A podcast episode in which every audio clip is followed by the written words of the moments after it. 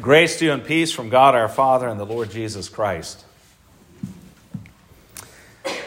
The uh, confirmation students have begun a practice that I would commend to all of you, uh, for those of you that might not already be doing this, and that is that they are looking ahead to the lessons that are coming each week.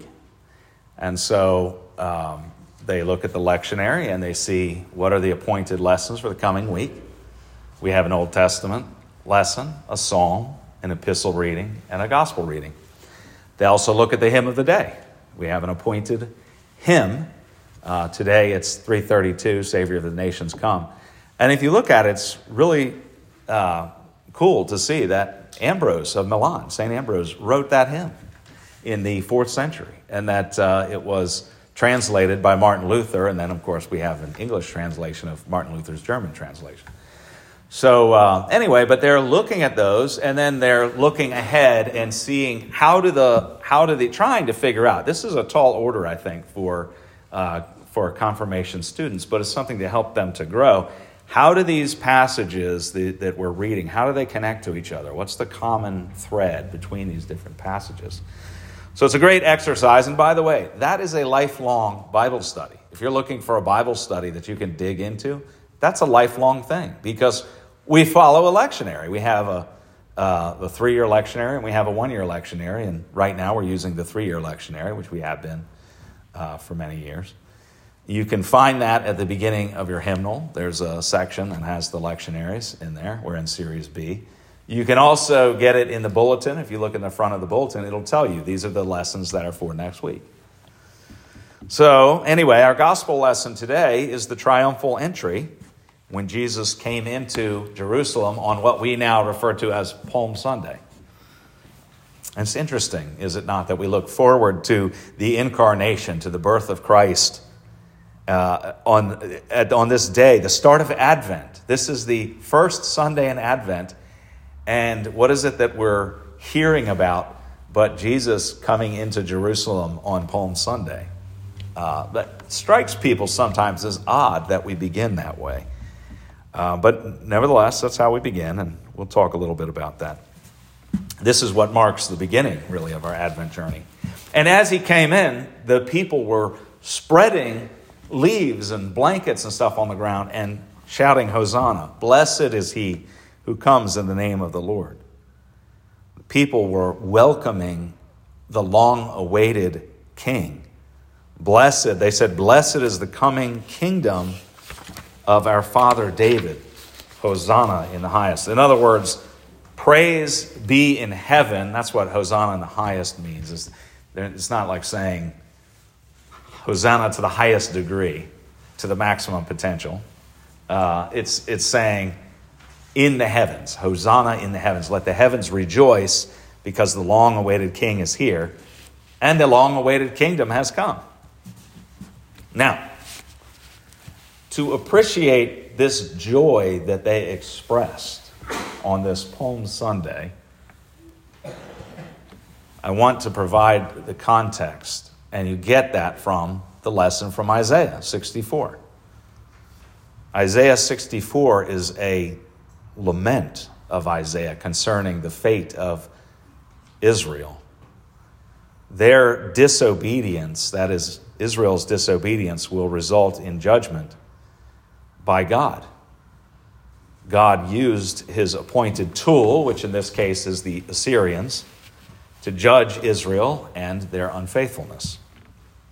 Now, you'll recall that after David's kingdom uh, and after, Sol- uh, after Solomon, the uh, kingdom was split into two the northern kingdom and the southern kingdom. The northern kingdom was called Israel, and the southern kingdom was called Judah.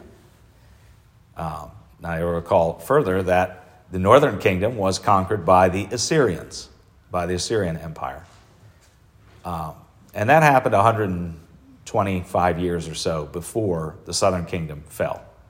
In fact, the, uh, the, the northern kingdom surrounded the southern kingdom, but Isaiah spoke a prophecy that the southern kingdom would be protected, and it was. It did not fall to the Assyrians. But here in this uh, section from Isaiah 64, He's lamenting the fate that will fall upon the northern kingdom, upon Israel. He foresaw this destruction that was coming to them at the hand of the Assyrian Empire. And he begged God, Oh, that you would rend the heavens and come down. That you would rend the heavens and come down.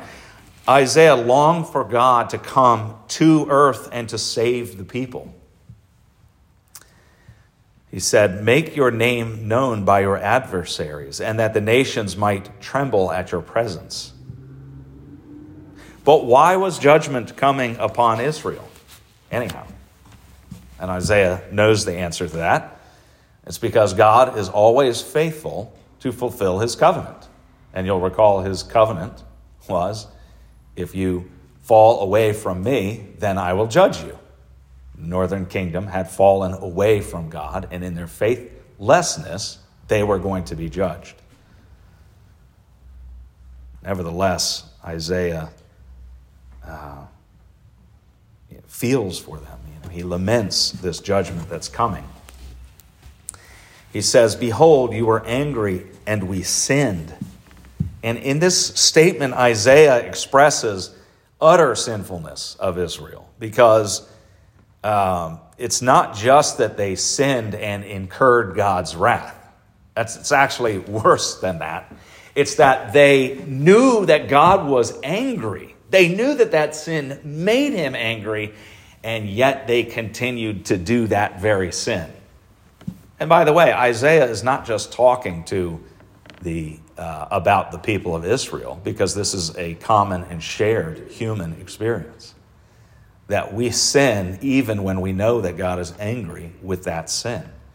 And if if you feel like maybe I'm talking to you specifically, or maybe this passage is, is like, you know, speaking to you directly, yeah, it is. Absolutely. To each one of you and to me.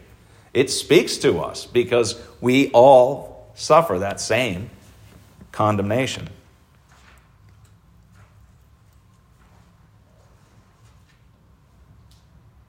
I want to pause uh, there and just re emphasize that, that this is seeing this, that God is angry over that sin and then continuing in it. Continuing in it. It's like we wallow in sin sometimes. So Isaiah uh, speaks these words. He says, In our sins we have been a long time, and shall we be saved? Shall we be saved? That's the hard question. The tough question is this is we recalcitrant sinners, stubborn, persistent, willful sinners, shall we be saved?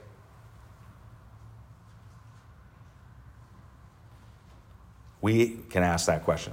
You who sin against God can ask that question Shall I be saved?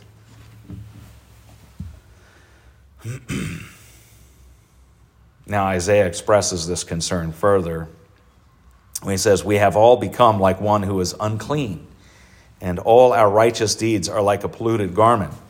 In other words, even on your best day, your best works are still not righteous before God.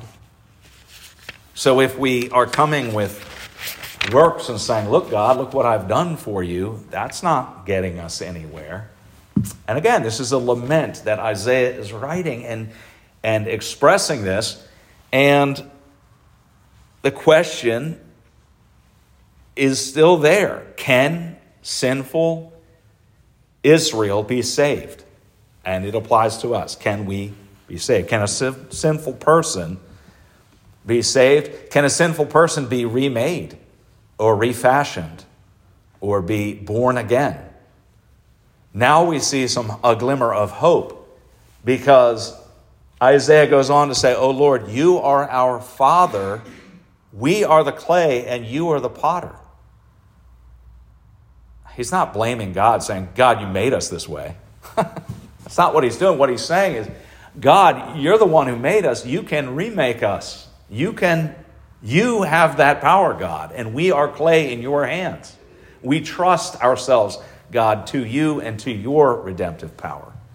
But see, that's the key is that It is God's redemptive power, not our redemptive. We are not self righteous. We, we cannot do this on our own. We, we have no choice but to put our, throw ourselves at, at God's mercy. And the answer, of course, we know well, and that's what we celebrate. That's why we say Hosanna, because yes, the answer is yes, God can take your sinful flesh and remake you. God can baptize you and in baptism wash away all of your sins. Not just your sins leading up to that baptism, but your sins of all time. When we remember our baptism, we remember that God has washed us clean of our sins. All of them. God can make ordinary bread and wine to be his very body and blood, given, as Jesus said, for the forgiveness of sins. So we receive that for the forgiveness of sins. God can, um, can and does do all of this for you. God can work faith through His Word as He preaches this promise that for the sake of Jesus Christ, I forgive you all of your sins. God works faith in us. That's God's Word working faith. So He can and does do that. Why? Because God is the one who is faithful to His promises. All of you who see yourselves rightly in the mirror of God's law, who profess your sin, can also see and understand then the joy that comes from seeing the fulfillment of God's promised Messiah. Yes, Jesus is King of the Jews, and he comes and brings to fruition all of the promises of God, the prophecies of the Old uh, of the uh, scriptures of the Old Testament are fulfilled in Christ. So, in fact, God did rend the heavens and come down to earth, as Isaiah prayed. And God acts for those who wait for him, as Isaiah uh, said. God does not remember our iniquity forever, as Isaiah said. So, in the triumphal entry, Jesus accepted the acclamations that he is, in fact, the one who comes in the name of the Lord, the long awaited Messiah, the Son of God. So, though you struggle with sin, even when you know of God's anger and judgment against it, notice I said struggle with sin. See, that's the difference. We believers struggle with sin, we don't give into it wholeheartedly. Uh, we might for a time, but it always comes back. No, we struggle with sin. Those of you who struggle with sin, even when you know that God is angry with that, you look to Jesus, the one who comes in the name of the Lord, and rejoice with those who saw that the son of David was here in Jerusalem.